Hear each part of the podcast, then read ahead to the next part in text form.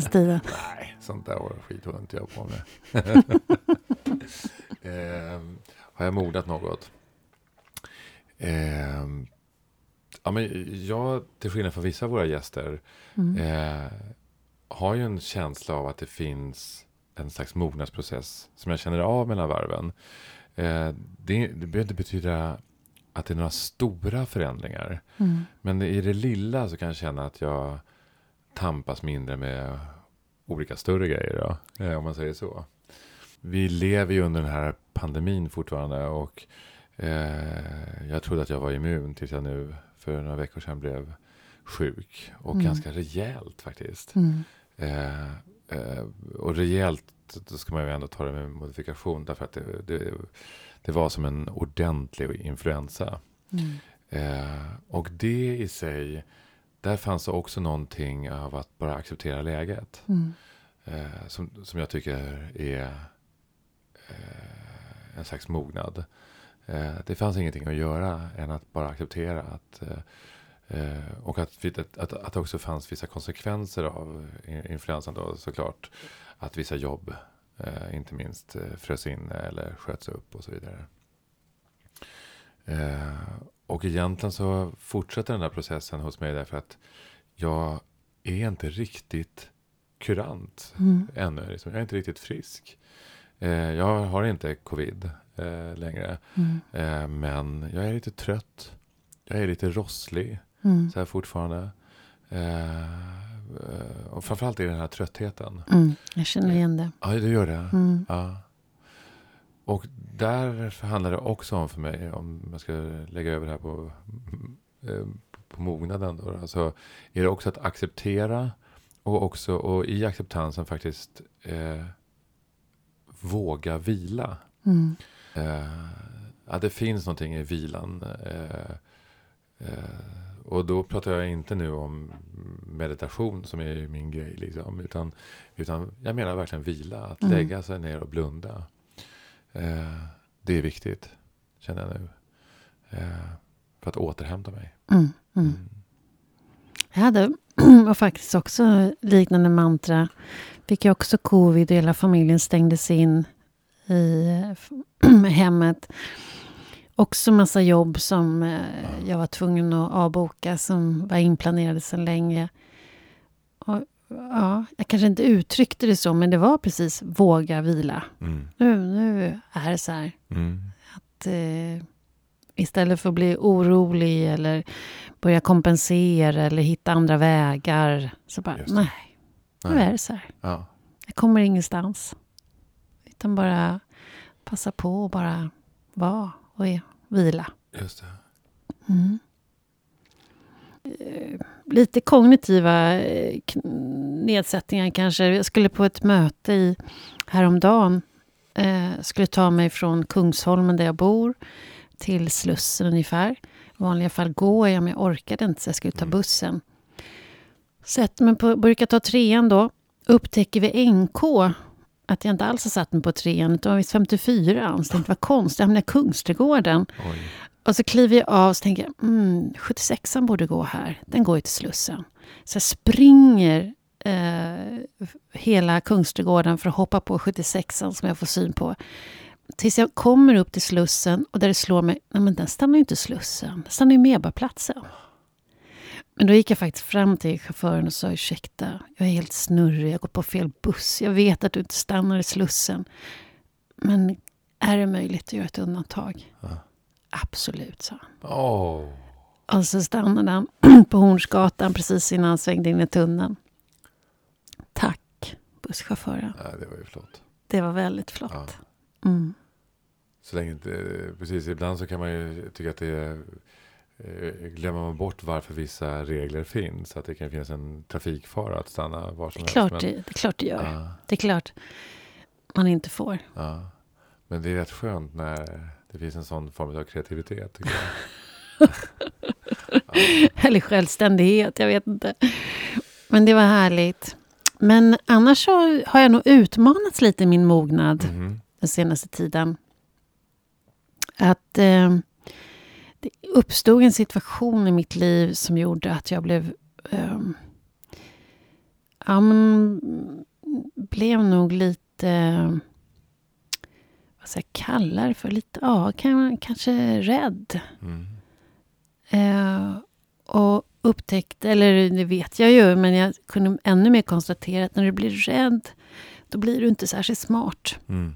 Utan när du blir rädd så vill du bara fly fältet Mm. eller undvika eller eh, gå till attack, konfrontera, sätta gränser. Eh, men man är inte så bra, jag är inte så bra på att vila när jag blir rädd. Ehm, och det händer ju saker. eh, det kan vara saker med, i relationen eller med barnen eller som gör att man går i, i affekt. Mm. Mm, och det gjorde jag. Så det har varit en väldigt, väldigt träning för mig att vara i den där oron, Mm. om man kan kalla det för oro eller rädsla, Mm. Och samtidigt inte agera på den, utan Mm. bara vara i den och utforska den. Och det är ju inte jättelätt. Nej. Nej. Vad, eh, vad, vad är det i rädslan? Vad är det som sker? Alltså, vad är det som slutar fungera? Eller vad är det som För mig? igång? Ja.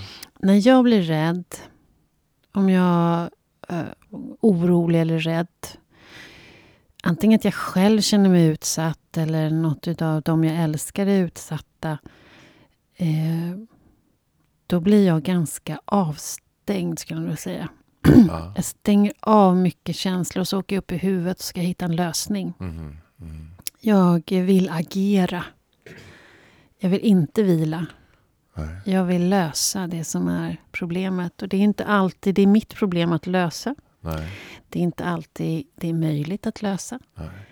Eh, och då handlar det ju mycket om att eh, inse att jag har inte det mandatet eller utrymmet Exakt. eller makten att påverka. Utan att jag måste nu förhålla mig till min egen rädsla, oro, avstängdhet och försöka komma i kontakt med, Mm. med känslorna. Mm. Mm. Mm. Det händer, vad händer med dig när du blir rädd eller känner dig utsatt eller någon av dem du älskar blir utsatta? Mm. Jag, jag känner igen mig mycket av det som du beskriver. Eh, och jag, jag känner också det här att eh, ehm, framförallt, framförallt när det är nära och kära, liksom, alltså familjen. Mm. Som eh, om de inte mår bra så är, blir jag på samma sätt. Jag vill lösa Mm. det. Att det finns en oro över eh, att någon inte mår bra. Mm. Eh, fast jag vet hur livet kan se ut. Mm.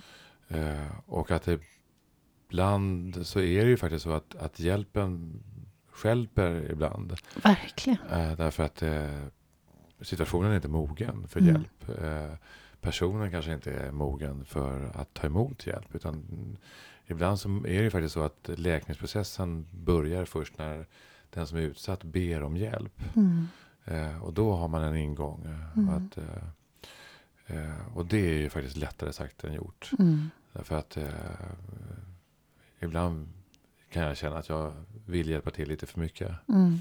Eh, och ibland, det, det, ibland är det lättare tycker jag när det är vänner. Mm. Eh, så därför att där har jag eh, kan jag bara visa att jag finns. Mm. Säga att om, om det finns någonting jag kan erbjuda här så säg till. Mm. Eh, ja. Så, så tror jag det är. Men alltså rädsla är ju också någonting. Det, är det, det slår ju an vissa primitiva eh, delar av mig. Mm. Eh, som, som, där, där det handlar om eh, överlevnad på ett sätt. Liksom. Mm. Så, så eh, grundläggande kan jag känna det i vissa sit- situationer. Mm. Jo, men det kan jag känna igen också. Och sen att vi har ju, jag har ju, och jag tror många med mig, har ju också en tendens att har man blivit rädd så ökar man sin rädsla också. Genom att man tänker och skapar massa föreställningar och så ökar rädslan ännu mer. Och så produceras det kortisol och adrenalin i Mm. blodet så blir man ännu mer rädd. Så börjar man röra kroppen på ett sätt som gör att man känner rädsla. Och så bara ökar det istället för att ta ett djupt andetag och bara vila i det som är. Just det. Just Så det. att man har ju också en tendens att jaga upp sig själv Ja. när man blir rädd. Det är, det är ju många som har sagt det, men eh, nu nyligen så dog ju Björn Natthiko Lindblad. Mm. Eh, och han sa ju att man ska inte tro på sina ta- egna tankar. Mm. Eh, och det, just när det kommer till rädslor så ska man ju faktiskt försöka eh, att inte tro på... Verkligen, Ja, verkligen. för de, de kan ju verkligen ställa till det för en. Ja. Ja. Och i synnerhet när de går på repeat. Mm. När de snurrar runt, runt, Mm. runt, runt. Det är runt. obra. Ja, det är inte bra. Nej, Ja, det är verkligen inte bra. nej. Men där finns det ju många knep faktiskt att, att hjälpa sig själv när man, när man har hamnat där. Att, att hjälpa sig själv att se sig själv utifrån, att få lite distans till sina tankar. Jag jobbar ju mycket, när jag hamnar där så jobbar jag mycket med min andning. Mm. Nu låter det konstigt där Jag borta hos jag dig. tänkte bara höja mikrofonen lite Ja, grann. ah, är det det du håller på med? Är det obra? Låter det jättemycket nu? För jag Ja, det inga, låter inga hörlurar. Då, blir jag, då slutar jag med en gång. Ja, förlåt. Jag får böja mig lite grann istället. Ja. Ja. Ehm, nej men det finns ju många sätt, som jag sa då, eh, som lyssnarna hörde då, som inte du Mm, hörde, mm, är ju att det finns många sätt att hjälpa sig själv Ja. när man, blir, när man hamnar där. Och jag jobbar mycket med andningen då. Att, eh, ofta att bara iaktta min andning när jag är rädd. Där den ofta är ytlig och snabb. Att försöka flytta den mer i magen och Exakt. få den mer djup. Det Ja. brukar hjälpa mig. Ja. Det är musik för mina öron. eh, eh, vad, vad, är- vad, vad är det här ytlig andning för dig?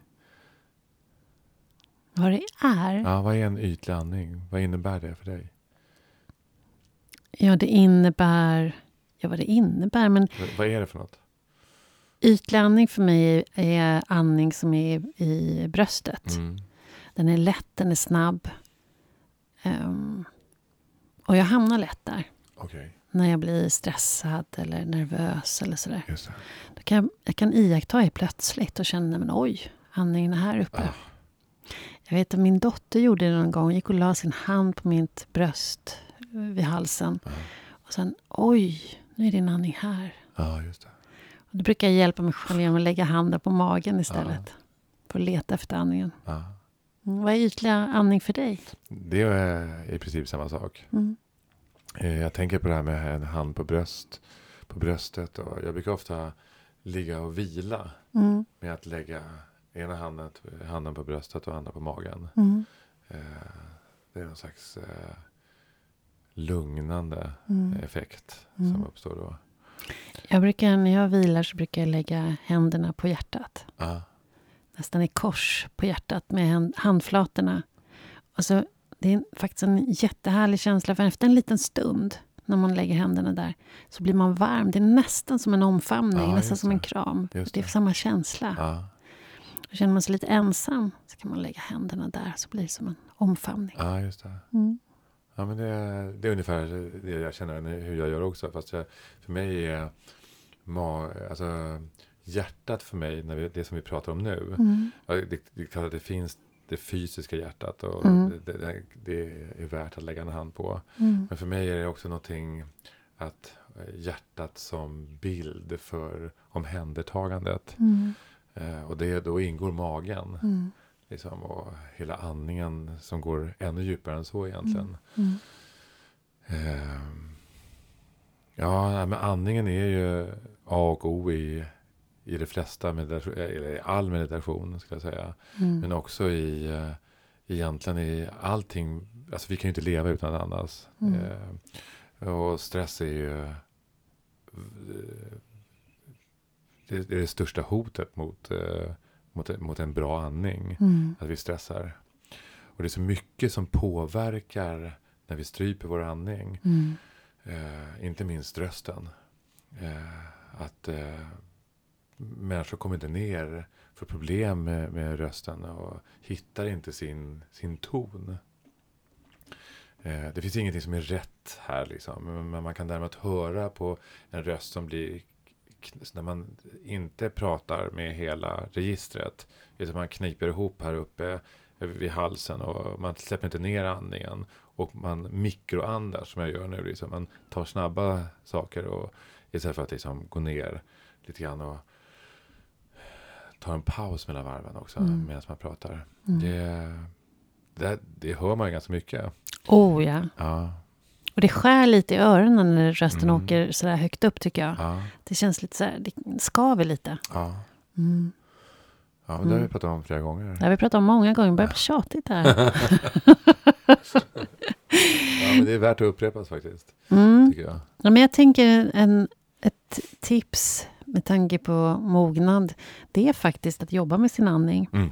För att bara iaktta sin andning. Mm. Jag brukar säga, man betalar på så amb stora ambitioner med att andningen ska vara på ett visst sätt. Men bara mm. iaktta hur den är. Mm. Var har jag den någonstans? Att med, medvetandegöra mm. andningen. Ja, det är första steget. Mm. Och att, att, att det är en hjälp att få syn lite grann ja. på vart man befinner sig. Det, alltså, när jag jobbar med eh, folks, eh, med andningen. Då är det flera saker som, eh, folk som blir yra. Mm. Eh, därför att plötsligt så får de eh, syresätter de sig själva på ett sätt mm. som de inte är vana vid. Mm. Eh, och det är rätt intressant. Vi har en gäst. Ja. Och det är inget fel på hennes röst. Nej, det är verkligen inget fel på hennes röst. Ja. Det är en fantastisk röst. Ja, hon är från glada Hudik. Ja. Ja, Hudiksvall. Agneta Sjödin. Ja, precis. Ja. Som eh, inte för... Hon kom... Det är ingen som inte, inte vet vem Agneta Sjödin är. Nej. Har vi inte... Vi har sett henne i otaliga program. Ja. Och inte minst Fångarna på fortet. Det där har ju du varit med. Ja, där har jag varit med. Ja, hur gick det? Ja, det gick sådär. Det var jättelänge sedan. Alltså. Aha, aha. Men jag tycker också det är så kul hur Agneta Sjödin blev programledare. Mm. Därför hon var egentligen ljustekniker på eh, MTV. Mm. Eller MTV som det kanske heter då. Eh, och eh, det var Adam Alsing som hade ett program som, eh, han skulle starta ett program jag, som, som var Tur i kärlek. Mm. Eh, och massor med eh, folk där på prov och ingen hade funkat. Och då vände sig tydligen Adam Alsing till Agneta som var ljustekniker där. Ja. Alltså belysnings eh, någonting. Och bad henne pröva. Och så blev det en lyckoträff. Mm, det kan man verkligen kalla för. Men hon, är, hon är mycket i tv, men hon är också författare. Ja, hon har skrivit massor med böcker. Nio böcker. Nio böcker. Ja. ja. Och den sista heter samma sak som hennes podd. Mm. Så in i själen. Ja, precis. Mm. Och många av böckerna eh, är ju det här med utforskandet ja, av sig själv och vägen framåt. Hon är ju... Ja, men det är innehållsrika och, och spännande böcker. Ja. Men också romaner.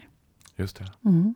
Men även de har ju någon något eh, andligt eller religiöst eh, sökande i sig också, de här mm. romanerna. Mm. Men nio böcker, det är ganska mycket. Det, det är mycket. Ja. Det är en produktiv kvinna vi kommer få träffa. Ja, verkligen. Ja.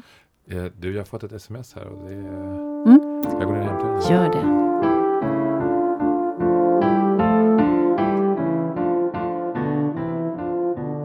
Välkommen. Tack så jättemycket. Agneta Sjödin. Tackar. Till podd Mogna. Mm.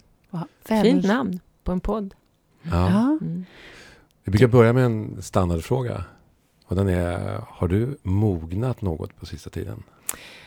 Ja, det tycker jag faktiskt. Speciellt sista tiden sådär. Jag tänker att det kanske var coronan också som vred upp det där lite grann. Eh, och som fick mig att ta nya steg som kändes lite vuxna på något vis. Jag, jag har ju varit i händerna på kommersiell TV och mm. alltid haft jobb sådär. Det har alltid kommit till mig på något vis. Och sen så ställdes jag då inför det här med, med coronan. Det försvann några jobb, de sköts upp och sådär. Och jag hade ju någon idé om att jag ville ha någon form av själsligt TV-program eftersom jag har intresserat mig för den här inre och själsliga resan i över 20 år så tänkte jag men nu är väl tiden ändå mogen, apropå mogen, att göra den typen av TV.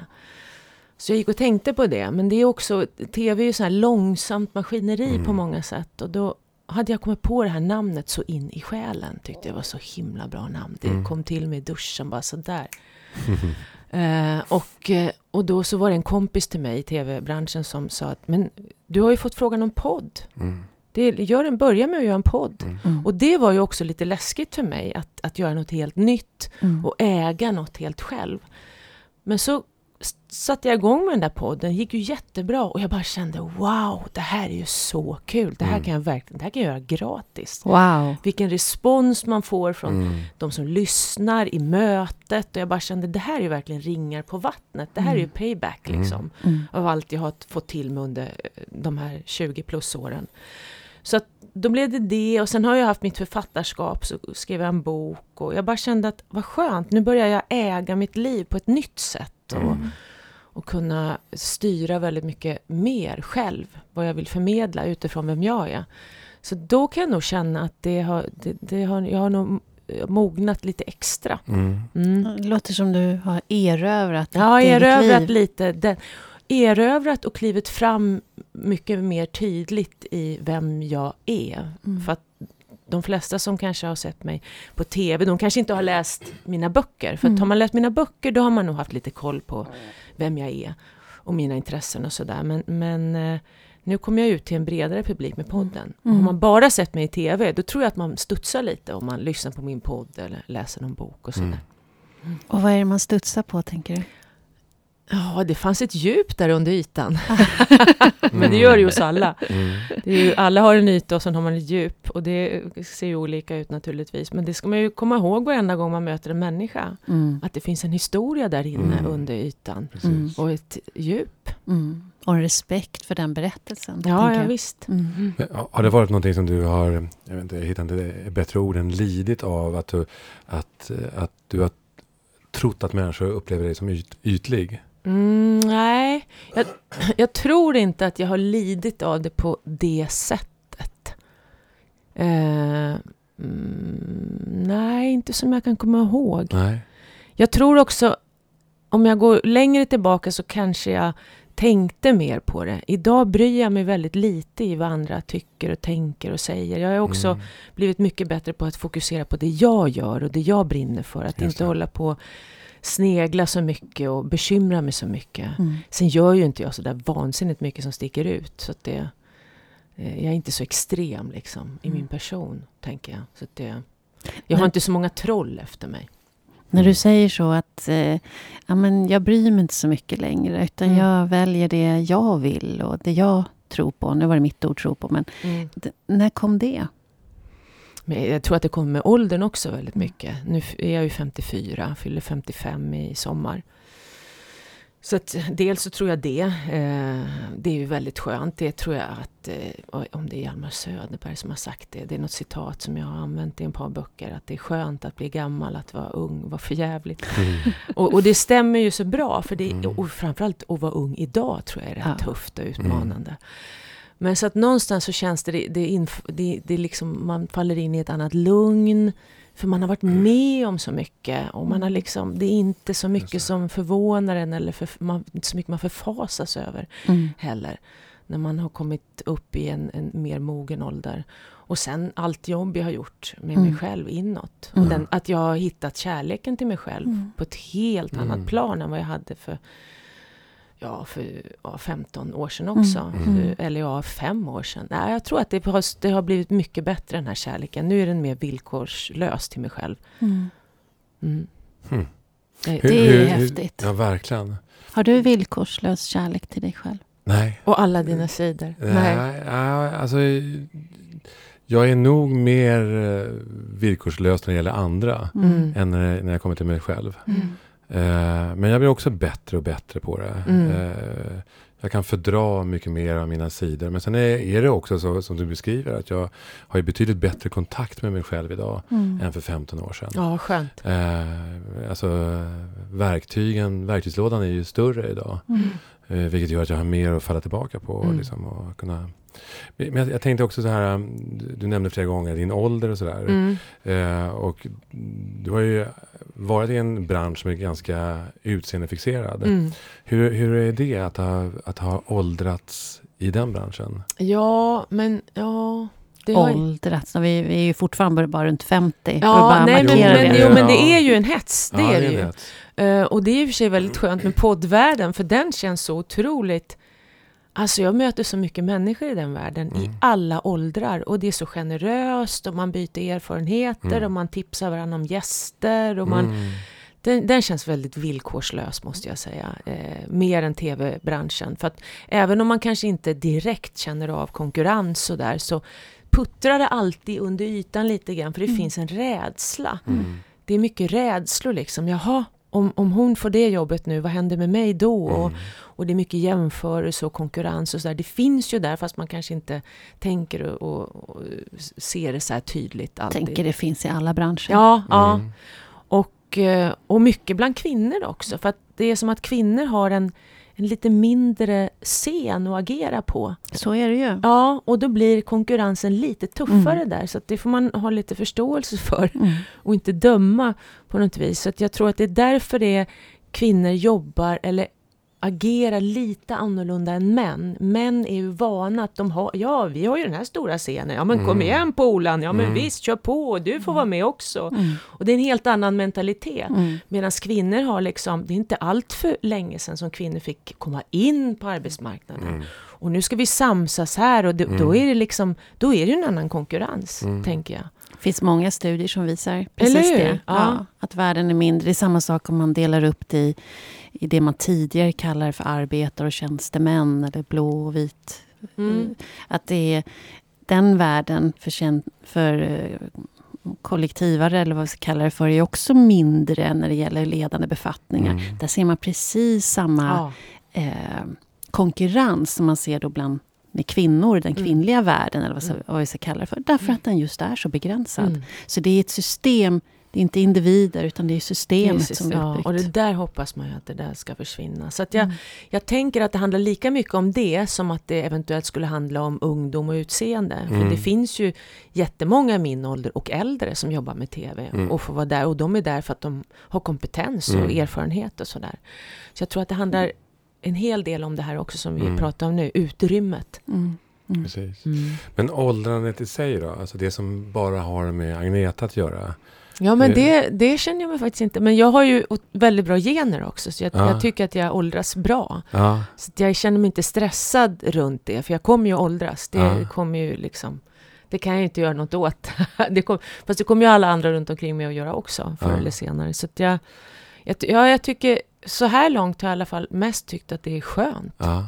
Mm. För att jag tycker mer om mig själv eh, där jag befinner mig nu, mentalt och emotionellt. Och, Jag tänker att det brukar ju du och jag också säga att åh, vad skönt det är att bli lite äldre. Man blir Mm. lite lugnare, lite mer avslappnad och, och sådär. Mm. Och så har vi haft gäster som har fått eh, fysiska problem, som har Ja. eh, fått sjukdomar Mm. och Mm. slit, har blivit slitna fysiskt. Mm. Och då har ju de sagt, ja ja, det här med åldras, det är ett jäkla helsike och Mm. det är inte så kul. Ja, Så det jag där, då att- är det ju en annan sak. Ja. Mm.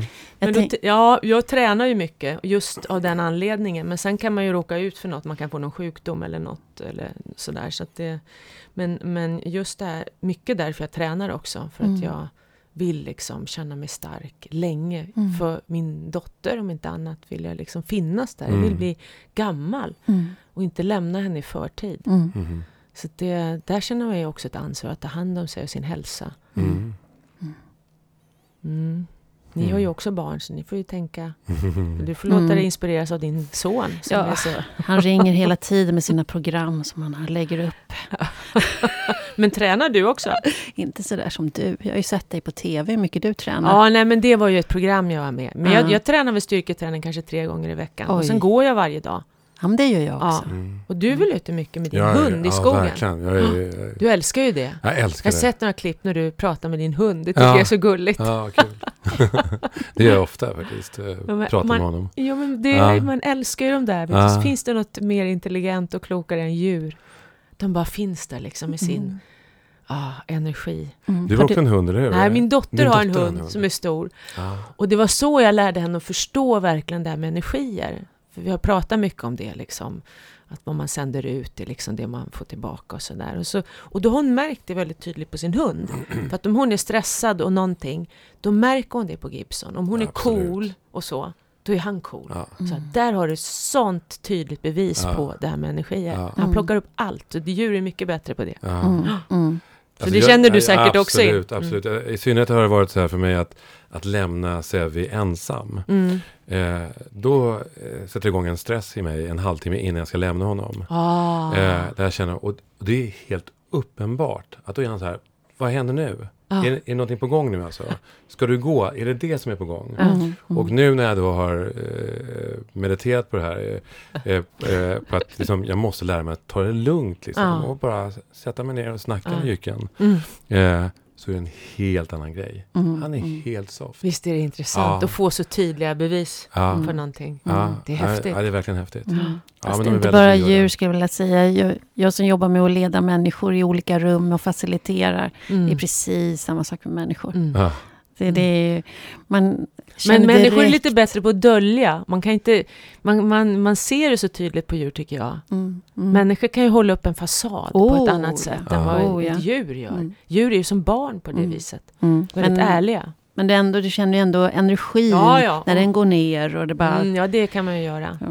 Jag brukar göra så när energin går ner i rummet. Jag säger, det här, är, det här går inte, det här är alldeles för tidigt. Negativa tankar får ju ofta att energin går ner. Mm. Då tänker man Mm. så här, nu känner- sitter de där och känner det här kommer aldrig gå. Oj, Mm. vad dåligt det här är. Vad det gör här blir då inte då? bra. Då kör jag in godiset. Är godis. Då börjar du jonglera. Sockerkick liksom. Tar det lite energi och så har jag några minuter där på och, och vända det. Ja. Mm. Det brukar funka. Men då är du ju du är väldigt inkännande också. Ja, men ja. Mm. Det kräver att man är det kanske också. Mm. ja det är nog... Det är häftigt. Mm. Men du, jag tänker när, när du berättar att eh, ja, men du har landat tryggare i dig själv och så. När jag har lyssnat lite på din podd och så, så har jag fått en känsla av att du också har en tro. Är det så? Mm. Jo, men, men det har jag. Den är väl kanske inte så traditionell, min tro. Jag, jag tycker det är väldigt intressant med olika religioner. Det Mm. har fascinerat mig sedan jag var eh, ung. Eh, så tyckte jag det var spännande. Jag tyckte, då var det mytologi mycket när jag var i tonåren. Jag fick ju femma i religion för att jag kunde så mycket om mytologi och Mm. föreläste Mm. för mina klasskompisar. Mm. Och det var så roligt att en religionslärare liksom eh, vad heter det, eh, lyfter upp det och tycker att det liksom är värt att ge bra betyg för. Men jag hade ett stort intresse. Och jag hade också tankar på eh, präst ett tag. Jag, det var ju Mm. skådespelare i första hand, var det ju Mm. under hela liksom där, att det var ju fokus på det skådespeleriet. Men sen när jag var lite, sen när jag höll på med TV några år och när mitt sökande började, då började jag fundera lite på det här med präst. Men sen tog ju jag aldrig studenten och då insåg jag hela den resan och läsa in Mm. betyg och Mm. jag orkade inte, så jag Mm. tänkte jag kan säkert sprida bra saker ändå. Och jag är ju Mm. rätt glad för det, för att nu jag, känner jag mig mer fri Mm. Istället. Så att min tro har ju på något sätt, den är inte... Jag tycker om, jag kan Bibeln, jag har ju skrivit eh, några böcker som Verkligen. utspelas. Eh, Mm. En av de tolv som handlar om det. Jakob Sebedaios. Jag har ju koll liksom på framförallt Nya Testamentet. Och sådär. Men jag tycker också om andra eh, religioners eh, skrifter och så. Jag tycker det är spännande. Och jag, Mm. framför allt så är det väl mystiken som tilltalar mig inom Mm. de olika religionerna. Mm. Som den kristna mystiken och kabbala och sufism och sådär. Det finns ju jättemycket fina texter att Mm. hämta där. Mm. Men jag vill vara öppen. Jag, jag känner att jag vill inte begränsa mig till att så här ska det vara, det är de här ramarna och reglerna som Mm. gäller. Och jag vill ha den här friheten Mm. i min tro. Mm. Och det, Och vad betyder den för dig? Då? Vad gör den för dig? den lyfter och bär och omfamnar och håller och tröstar. Och eh, något, något jag kan vända mig till när jag känner mig vilsen och ledsen. Också något jag kan vända mig till när jag känner mig glad och tacksam. Mm. Så att det finns ju som en liksom konstant kontakt. Mm. Alltid när jag är ute och går. Det är som att i början var det där kanske något vid speciella eh, tidpunkter. Liksom, men nu känns det som att det är liksom en del av mitt liv att ha Mm. den där kontakten. Inåt och uppåt och utåt och, ja, Mm. och sådär. Jag tänker, jag läste att du gick 80 mil när du pilgrimsvandrade. Jag gick 20 mil. Jag Ah, tyckte det vad var gick du då? en bit. Vilken sträcka? Från Sarria, Portugal. Nej, du gick i Portugal. Ja, och, och sen ja, över från till typ Spanien. eh, Porto eller? Ja, precis. Just det, men det är väl nästan 25? Ja, det kanske var 25 Lite mer än 20 tror jag, för jag har Ja. gått där också. Okej. Men det är en fin sträcka. Den är Var du uppe på det här berget? För precis innan du kommer till Santiago så Ja. finns det ett berg med en liten Jakobsstaty och ett litet kapell. Där var jag. Var du där? Vad roligt! Visst, du- var du själv när du kom dit upp? Ja, jag var själv. Ja, men jag med! Ah, Det var helt... ah, var helt vad un- fantastiskt. Ja, det var underbart. I min bok En av de tolv så använde jag den där platsen som att Jakob har sin första predikan där uppe. Då är han där uppe på det där wow. där vi har varit du och jag. Wow, vad underbart. Ja, det är en jättefin plats faktiskt. underbart. Det var så stilla där uppe, eller hur? Mm. Men var det där du fördjupade din liksom, kontakt med din röst? Nej, alltså den där pilgrimsvandringen gick jag några år senare och det var efter också jag hade skrivit En kvinnas resa Mm. som, som handlar om min pilgrimsvandring. Så att Mm. den var några år senare som jag gick där. Men jag har nog det där med att fördjupa min det har liksom varit en stegvis process Mm. eh, faktiskt. Och jag märker det också på mina böcker, på mitt språk och att det händer saker hela tiden. Och det är ju naturligtvis häftigt att se.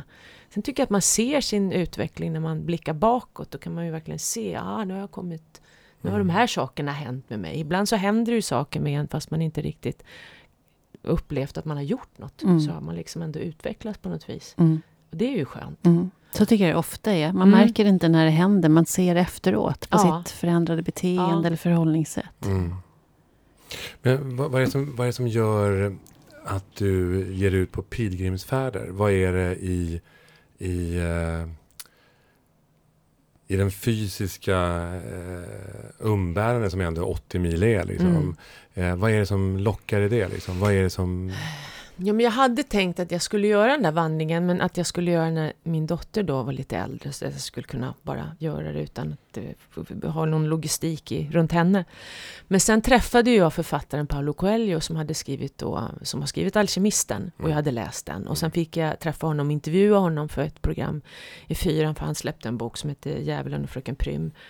Och vi sågs i samband med det. Och vi fick väldigt bra kontakt, jag och Paolo. För vi har, jag är ju så här, gillar ju tecken och mystik och sådär. Och han lever ju i det också väldigt mycket. Eh, så vi blev vänner och vi mejlade till varandra. Och jag fick lite såna här uppgifter av honom. För han förstod att jag var ute på någon sorts inre quest. och eh, han blev någon sorts mentor där ett tag. Eh, och en utav uppdragen var då att jag skulle gå till Santiago de Compostela. Mm. Och göra det själv Mm. och, och kolla efter mina tecken och lite sånt där. Jag hade lite uppdrag runt det. Så det var ju mycket därför som jag gjorde den vandringen. Eller typ bara därför som jag gjorde den just då. Annars Mm. hade jag kanske gjort den senare i livet.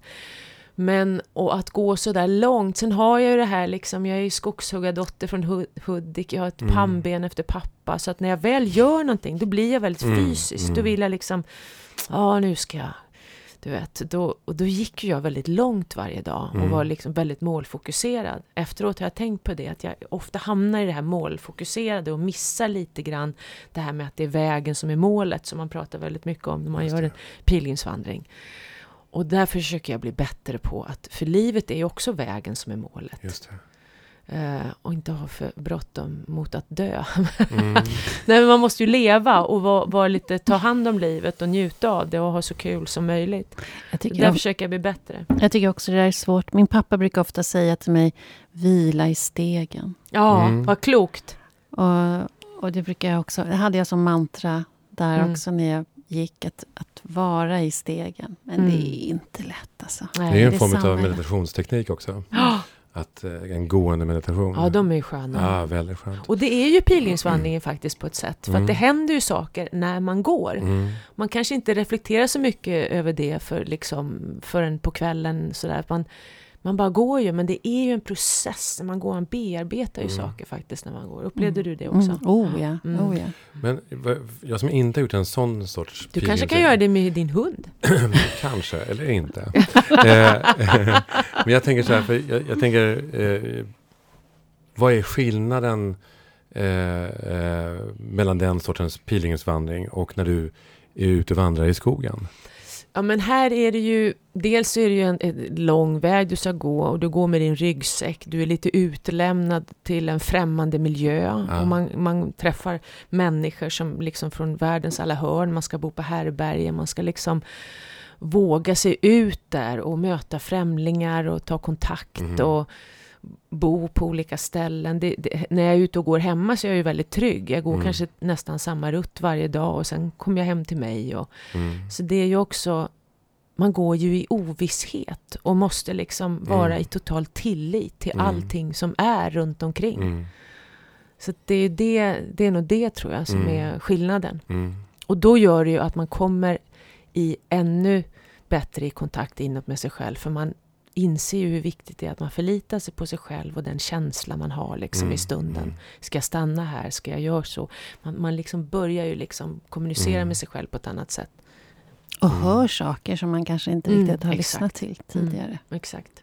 Ja, jag- jag- jag- jag- vackert tycker jag, jättevackert. Mm. Och jag tänker att eh, i min resa Mm. Så är det precis så det är för mig när jag ger mig ut i skogen.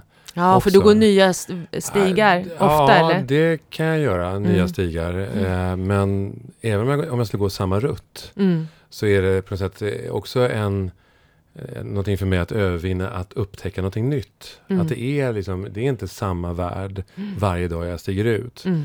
Utan det är någonting nytt som sker hela tiden. Mm. Det är ju ett fint, Eh. fint förhållningssätt till livet. Ja, Mm. men jag tänker att det är lite grann, för mig är det så här, jag, jag tänker, eh, för mig pilgrimsfärd, det, det blir ett, ett, en, ett umbärande, det, det, Mm. det känns jobbigt. Mm. Mm. Eh, och jag tänker att li, livet är rätt jobbigt redan. Ändå. Eh, då har du, eh, då jag har tänker att varje i. dag är som en slags vandring, liksom, eh, en slags Ja. pilgrimsfärd. Ja. På ett sätt är det det. Liksom. Och, Mm. och samtidigt är det också det här att få möta dig här nu. Ja. Och för, att upprepa att träffa Ulrika så här. För Mm. det, det är något sånt här, det, det, det är nytt varenda gång. Mm. Och det är också någonting som jag tycker att jag har lärt mig med åldern. Mm. Att liksom, ja, här har jag gått några gånger. Mm. Eh, men det är ändå någonting, någonting som är nytt. Det är, det är mass och du pr- pratade ju tidigare om energier. Mm. Eh, bara det i, till exempel i skogen. Mm. Eh, där är det ju alltid nya energier. Eh, bra energi. Ja, Mm. och jag kan ju vara... Eh, eh, jag, jag, jag använder inte det ordet. Du använde ett ord tidigare. Jag har lovat mig egentligen att aldrig mer använda det. Men. Oj. eh, Vad var ja, det? eh, flummigt. Aha. Eh, sorry, jag tror vi, innan Ja. vi tryckte på. ja. Eh, ja, det för- använder jag ju sällan också. Ja, För men- flummigt är inte så flummigt längre. Nej, men det är inte det. Nej. Eh, för mig kan det vara så här, om jag går vissa sträckor i en skog, Mm. så kan jag komma till en sten Mm. som är så här, nej men tjenare. Det är liksom, det är liksom en polare liksom som, Ja. som är där och då, kan man, vad har det? Jo, men stenen har ju också en energi liksom. Ja, vad fint Eh. att du säger det. Jag hade verkligen, när jag var liten, Ja. eller så här, du vet, eh, 12, 10, 12, då hade jag en sten i skogen som Ja. jag satt på Ja. och typ pratade med den här stenen. Mm. ja, visst. Det var, det, men det här, så det var så roligt att du säger det. Ja. Du ska se min, eh, jag har ju ter- terroriserat dig lite grann med Jag får bilder bilder och, på olika stenar och jag, svampar och gräs och lite roligt! en, Ja. en träd eller något. Ja. Ja. Vad roligt. Ja. ja, det är ju upptäcka världen varje dag. Men har det alltid varit så för dig att du vill vara ute i skogen eller har det blivit mer på, på Nej, senare jag skulle- tid? äh, Nej, jag skulle nog säga så här att, att skogen har varit, jag brukar kalla skogen min, min, eh, min moder, min mamma. Ah. Eh, egentligen. Alltså jag brukar säga att, att utan, hade jag inte hittat skogen, Mm. Eh, då hade jag, vet du, sjuttsingen om jag hade suttit här idag. Alltså. Nej, Ja, fantastiskt. jag blev ju fältbiolog när jag var 12 bast. Liksom, och, Jaha! eh, ja, var ute och, och fortfarande håller på att skåda Ah. fågel och så här, men jag är inte Nej, organiserad på det sättet. Men Mm. skogen blev liksom en räddning och det var redan det innan. Mm. Eh, men då var det dungar och du vet, Mm. det, den skog man kunde hitta när man är född på Söder. Liksom. Mm. Ja men så är, min pappa är ju så, han älskar ju skogen. Ja, Du vet, han, han älskar, men han har ju jobbat i skogen sedan han var typ 14, nej, 12 till och med. ja, Men när han var 14 då fick han sin första egna häst. Ah. Då jobbar man ju med häst liksom. Och avverkade och han har ju så mycket berättelser från Ah. skog. Men han är sådär, ibland kan han bara längta efter att gå ut i skogen och lägga sig under en gran och Ah. sova. Han, han har sån kärlek Ah. till skogen. Mm. Så att jag för, förstår det, det, Mm. det är ju häftigt. ja. Mm. Och just när det gäller det där att, att eh, komma till ro. Mm. Alltså att lägga sig under en gran och, och slagga en stund. Eh, det är ju eh, alltså det, det är den bästa terapi Ja. du kan få. Ja, ni, både pappa och du höll ju på med skogsbad långt innan det ens blev en trend. ja, ja, verkligen. Alltså, det, är, det är en bra före. trend i alla fall. Ja, det är en bra trend. Ja. Ja, det är verkligen det.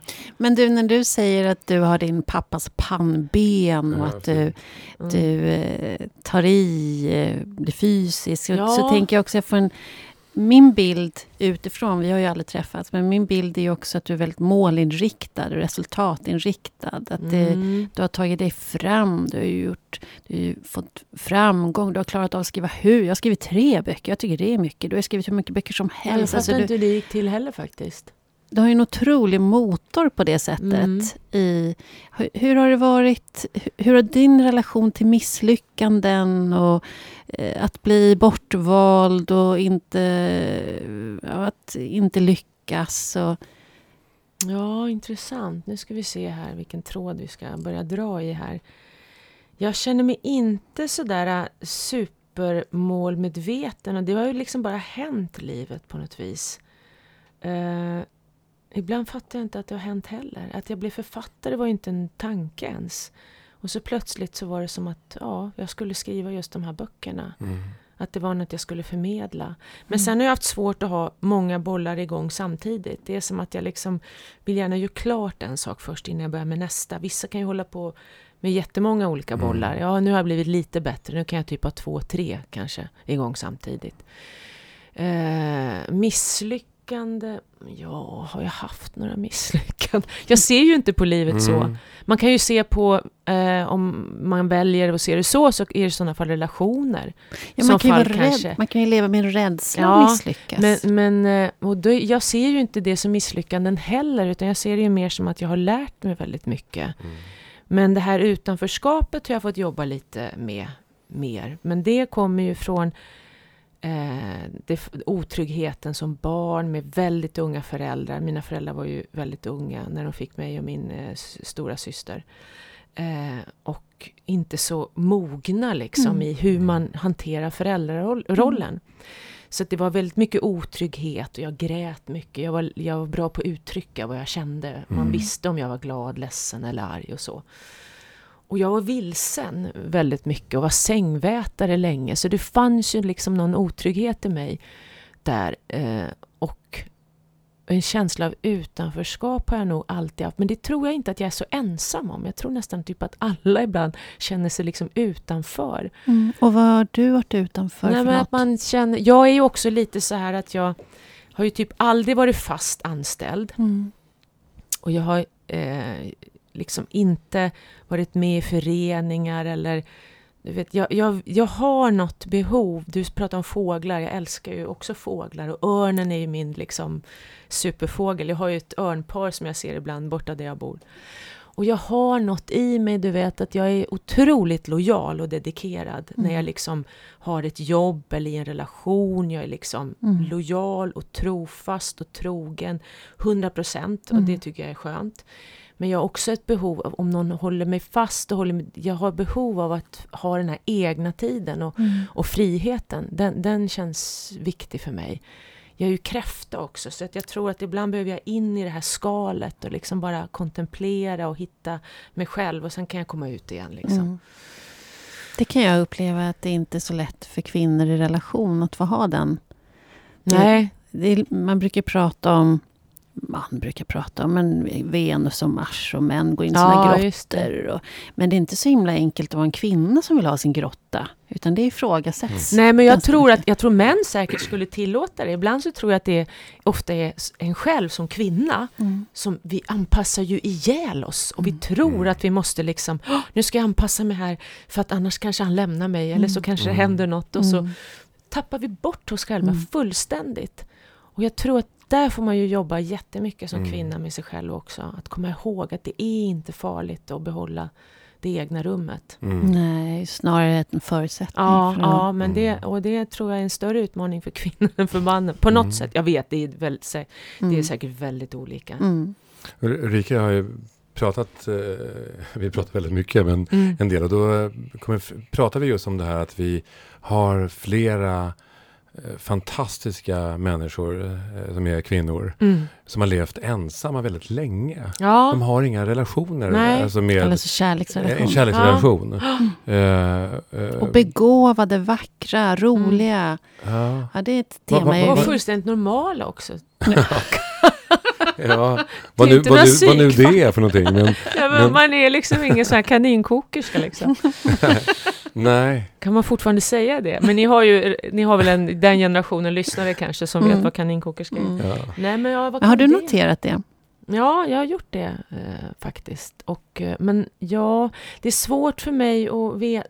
Det är ju så här lite grann då. Oftast är det ju då kanske starka kvinnor som väljer det här lite grann.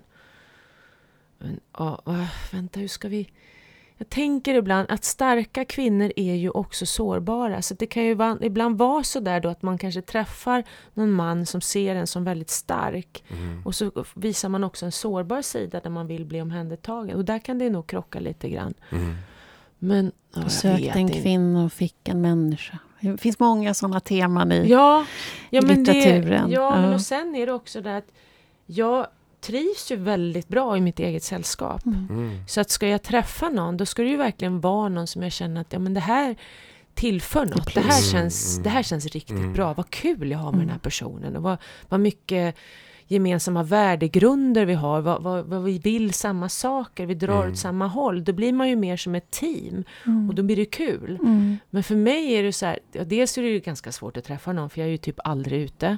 Och jag är ju inte på någon Corona har inte gjort det lättare heller. Och det är corona och, och jag har lite så här haft några missar så där som gör att jag är lite försiktig. Så det finns ju olika anledningar till att jag, folk kan säga men det är konstigt att du är själv och sådär. Men ja, fast jag har ju inte heller något behov av att jag måste ha någon som ska ta hand om mig. Mm. Så att jag måste ju hitta en medspelare i livet som tycker, där, där man vill göra samma saker. Och det Mm.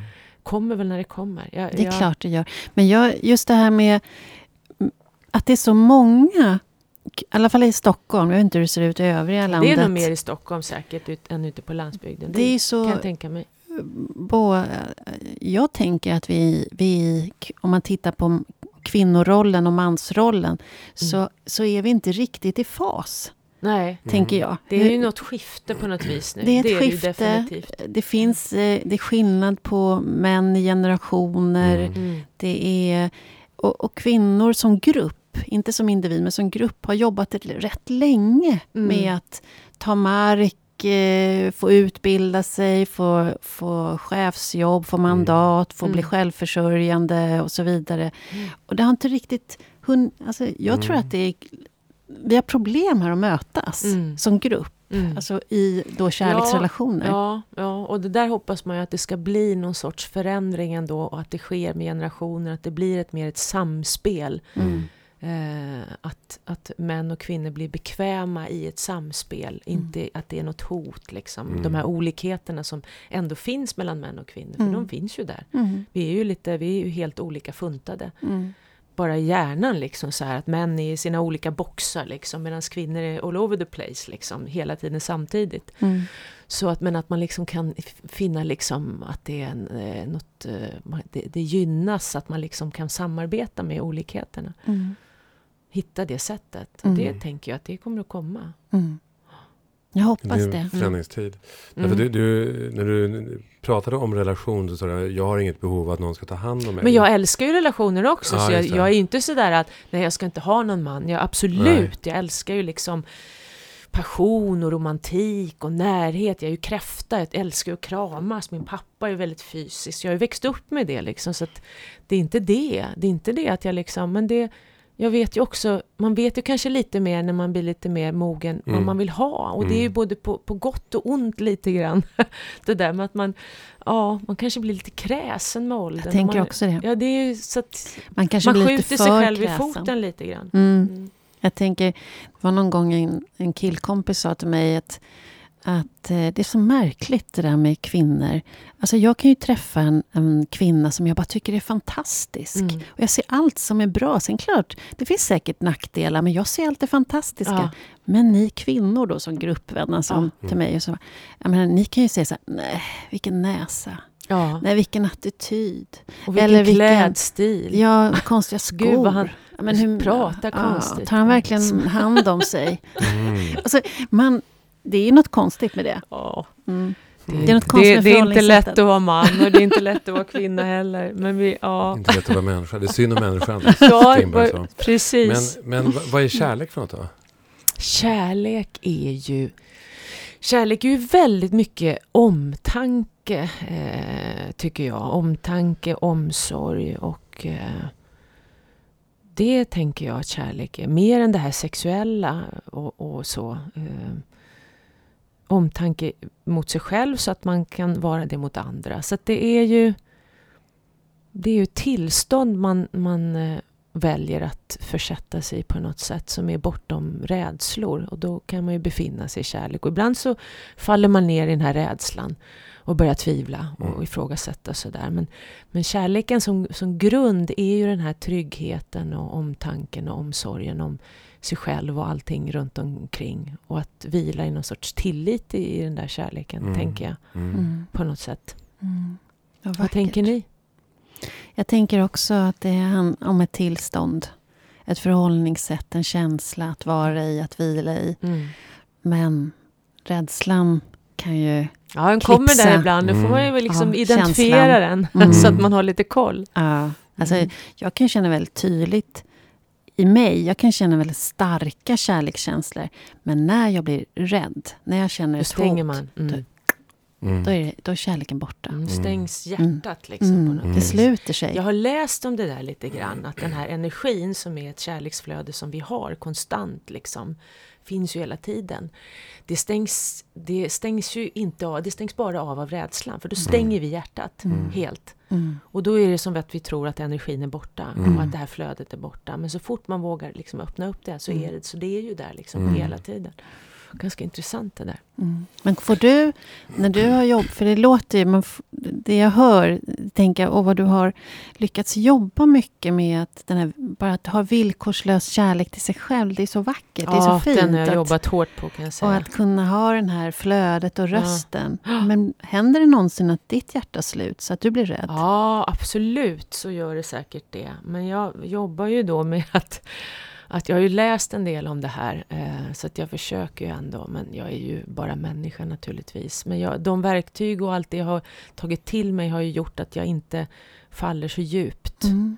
Det inte blir så tufft. Att jag förstår att det här är liksom inte sant. Det här är ju liksom hur jag förhåller mig till det här i min tanke. Det är ju Mm. här det sitter Mm. liksom allting. Om jag blir rädd för något så är jag ju rädd här inne i huvudet. Mm. Mm. Hotet är ju inte i den personen Nej, liksom, utan det det är är, din ju hur jag liksom läser av någonting. Så att, eh, ja. Så, så din strategi då, när du hamnar i det tillståndet, det är att problematisera och verbalisera I det bästa fall ja. Mm. ja. Och ibland hinner jag inte med och då dras jag med ner i den där spiralen. Och då, det. så fort man har liksom börjat tänka de där felaktiga tankarna, Mm. då, då bygger ju de fler sådana tankar. Och så kanske man är där nere ett tag, men så går det över efter ett tag också. Mm. Man har någon klok vän man kan prata med och sådär. Mm. Jag, jag läste om, det finns ju precis som vi har, hjärnan är uppbyggd på neuro, neuroner, eh, så är, har vi ju det i hjärtat också. Mm. Eh, och de, de styr ju hjärtat. Det är inte så att hjärnan styr hjärtat, utan det finns neuroner i hjärtat. Så att det här med hjärtats röst är rätt häftigt. Och det här Mm. forskar de på. Jag läste om det här, det var några år sedan. Jag vet inte om de har kommit längre med det. Men så man ska ju lita på hjärtat eh, mycket. Vad häftigt, Ja, jag jag får hört. kolla där. Det var någon forskare på något Oxford University. Jag skrev ju en bok som heter Från hjärtat och så tror jag att jag kollade upp det där lite grann. Mm. Så det är ju liksom kraft i hjärtat också. Ja, och jag tror att det är bland de viktigaste verktyg vi har att lära oss. Mm. Här f- för oss, för varandra, för världen. Mm. Hur vi möter varandra. Att den här rädslan, jag tror vår värld överlag har alldeles för mycket rädsla. Och rädsla smittar ju. Ja, det också, ja, finns ju ja. också forskning på. Mm. Att Absolut. finns det en av oss här inne som blir väldigt rädd, så Mm. då blir de andra rädda Mm. också. Mm. Och att, jag tror att bland de viktigaste verktyg är ju att lära sig att hantera sin rädsla och Mm. att försöka att komma ur rädslan. Mm. Mm. Det är därför jag tänker att, att för, för mig är inte kärlek ett, ett tillstånd. För jag tänker att tillstånd är någonting statiskt. Mm. Utan kärleken är för mig väldigt rörlig. Mm. Och förändlig liksom. Och Mm. den har väldigt många olika ansikten också. Mm. Och det finns ju också väldigt många olika sorters kärlek. Mm. Det är inte bara relationell kärlek. Det finns andra, vi pratar om djur, vi pratar om Mm, skogen mm. och, och så vidare. Det finns massor med olika sorters kärlek. Men jag tänker att rädslan är ju eh, också en del av vilka vi är. Mm. På grund av att vi, vi är ju traumatiserade. Eh, på Alla ett, på ett eller på annat ett sätt. eller annat sätt. Ja, liksom. Vi, ja. På individuella planet, på ett eh, kollektivt plan, på, i samhället. Och, Mm. vi lever också i en väldigt kritisk tid just nu. Liksom. Mm. Och, eh, det är därför jag, eh, jag vill, i mitt, så som jag ser på kärleken så är den inte statisk. Liksom, utan för mig är det hela tiden någon slags att för att mitt hjärta inte ska stängas Mm. så måste jag vara rörlig. Eh, Mm. I sinnet. Att liksom. följa med liksom, jag måste vara, flödet. ja, just det, det är en del av kreativiteten. Kärlekens Bra. kreativitet är rörlig. Mm. Eh, och eh, eh, det, det är samma sak som att, att, att eh, jag kan gå samma väg men upptäcka nya saker. Att Mm. det är inte så att jag har träffat dig tidigare och vet vem Agneta är. Mm. Eller vem Ulrika är. Utan det är liksom, jag måste möta mina barn Mm. varje gång på nytt sätt. Liksom. Wow, det där är ju jättebra. Nej men Ja. det där är verkligen, det där gav mig en eh, helt ny tanke och insikt. Oj. Har du kommit fram till det där helt själv? Nej, jag, men go- jag googlade faktiskt här på medan ni pratade. Så. Nej men inget är ju statiskt eller bestående. Nej, det- Allting nej. föds och dör ju i, i hela tiden. Exakt, och det har med det som du pratade om förut med energier också. Ja. Och att, att det, är ju, det är ju ren och skär fysik. Liksom. Ja, det ja, är inget visst. konstigt alls. Nej. Utan eh, så, så är det liksom. En Mm. sten har en väldigt låg vibration. Mm. Medan människor har hög vibration. Liksom, Mm. eller i vissa situationer ännu högre. Men eh, ju mer vi medvetengör oss om eh, var jag kommer ifrån. Mm. Eh, min familj. Du berättade om dina föräldrar. Mm. Ju mer jag medvetengör mig om det. Desto eh, större chans har jag att, att inte stänga till mitt hjärta Mm. när någonting triggar mig. Mm. Eh, när jag känner igen någonting av när jag grät som barn. Mm. Eh, när jag känner igen att en situation, det här gör ont i mig. Jag har det ofta. Mm. Jag kommer från väldigt traumatiska eh, bakgrund. Liksom. Mm. Eh, och, men märker också att jag bär på någonting som jag inte har upplevt själv också.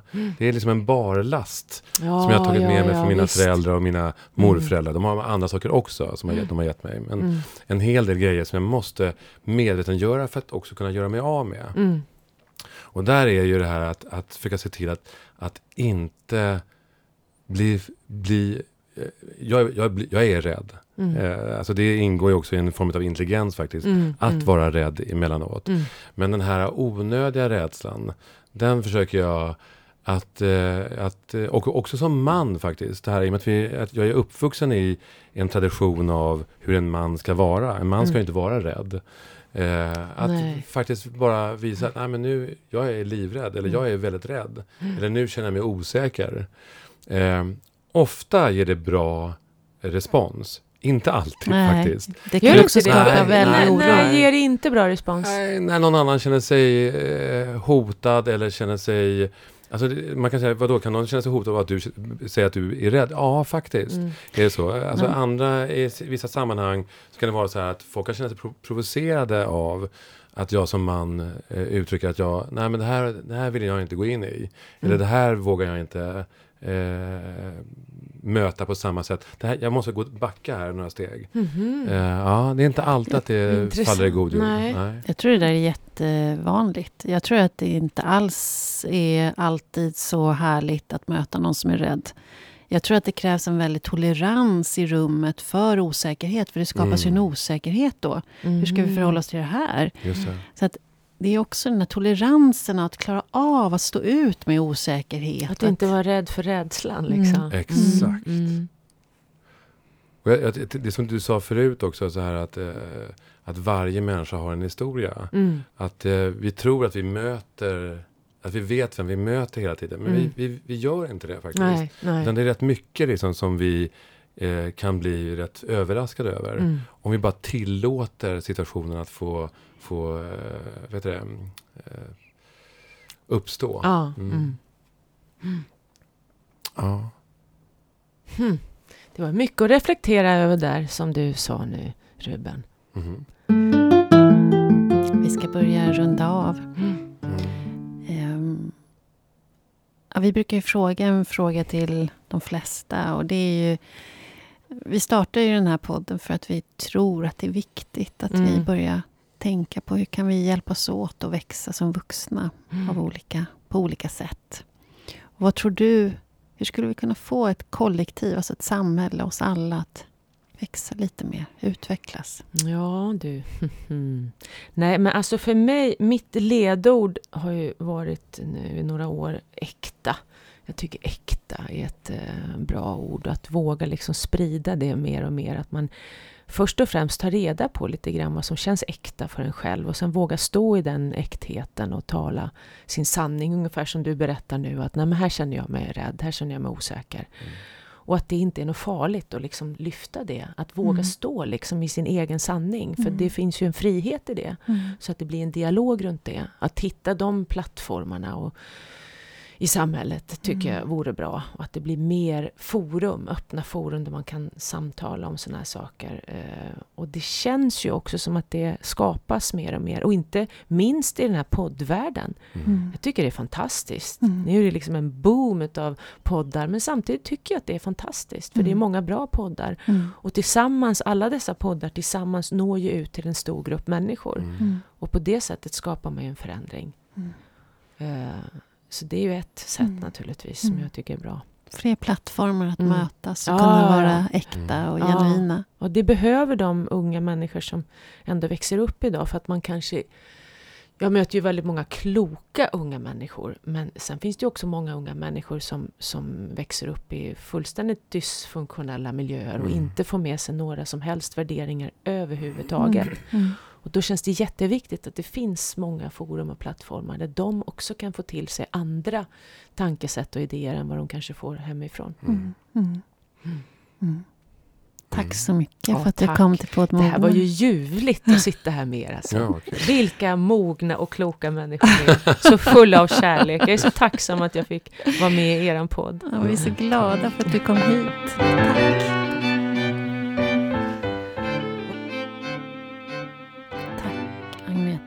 Sjödin. Ja, tack. Mm. Hon sa att hon älskade sig själv förbehållslöst, eller hur? Mm, det sa hon. Då har man kommit en bit. Så imponerande långt. Det är väldigt, väldigt häftigt. Ja. Hur, hur är din kärlek till dig själv? Min egen kärlek? Nej, men jag är bra kompis med ja, mig själv. Ja. Det är jag. Jag eh, jag tycker mig vara rätt bra på att värna mig själv och, och trösta mig själv om jag har en tung stund. Men gå därifrån till att förbehållslöst älska mig, nej. Nej, mm. dit har inte jag nått. Ibland så säger man ju så här att om du inte kan älska dig själv så kan du inte älska andra. Mm. Eh, vad tänker du om det? Mm. Jag tror att det stämmer. jag tror att det börjar med att du, du måste känna en värme till dig själv. Men jag är inte säker på att du måste fullt ut ha kommit så långt så att du kan säga att du älskar dig själv för att du ska kunna älska någon annan. Men jag tror att det är väldigt svårt däremot om du är i konflikt med dig själv. Om, mm. du, om du känner självförakt och, mm. och jobbar och fightas med sådana känslor. Då tror jag faktiskt att det är svårt att kunna älska någon annan. Mm. Vad tänker du? Alltså det är någonting i mig som hela tiden vänder mig emot det här. Jag ser det, hela eh, du. Ja. Fast jag är riktad mot dig. ja. Nej, men alltså, det är någonting så här där jag känner att det finns... Alltså, jag tänker också så här att egentligen så måste man... Eller så måste vi definiera vad är kärlek i så fall. Mm. Eh, och för att jag tänker att det finns en omvårdnad och omtanke och eh, som visst kan existera.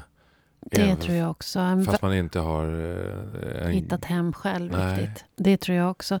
Men det, det, jag menar är att när du, när du jobbar om du är i en period där du upplever mycket självförakt och du är väldigt stark kritiker till dig själv så tror jag att det är väldigt lätt att överföra det. Alltså du Mm, har lite mm, svårt att se absolut. skillnad på när du blir arg på dig själv och när du blir arg på någon annan. När du, Absolut. Och när det egentligen handlar om ditt eget självförakt så går det ut över kanske någon som är lik dig själv eller någon som projicerar det här på något sätt. Det. På det sättet kan det vara krångligt Ja, att älska. ja. Men det håller jag med om. Att, att du i, i din, ditt kärleksuttryck är osorterad. Mm. Ja, precis. Ja. Och då tänker jag att då, då får man jobba lite med det. Men, men att man, jag tror ändå att vi alla kan känna kärlek. Ja. Det tror jag. Ja. Även om man har en tung ryggsäck och just Ja. under en period jobbar med lite med, eller jobbar mycket med att eh, kanske försonas med saker man har gjort eller att man skäms över saker och är väldigt uppfylld av att vara kritisk mot sig själv så tror jag ändå att man kan känna kärlek. ja. Det, det tror jag också. Och ibland så kan ju, tänker jag att hjälpen kan ju komma utifrån. Alltså kärleken Ja. Precis som att jag kan, kan, tänker jag då, att precis som att du kan projicera ditt eget självförakt eller skam mot en annan, så kan någon annan projicera sin kärlek på dig. Mm. Alltså att din kärlek kan komma utifrån. Och att Just du, genom att bli älskad så kan du också älska dig själv. Så jag tror det där kan gå alla möjliga Ja, vägar. just det. Det var intressant. mm. Det var väldigt intressant. Att du kan fördjupa kärleken egentligen utifrån och in. Ja, ibland Ah. tror jag att det är lättare att få känna sig älskad och vara i någon annans kärlek för att kunna upptäcka sin egen kärlek till sig själv. Ah. Så tänker jag. Det, jag vill inte säga någonting mer nu. Det var slutorden. Hej då.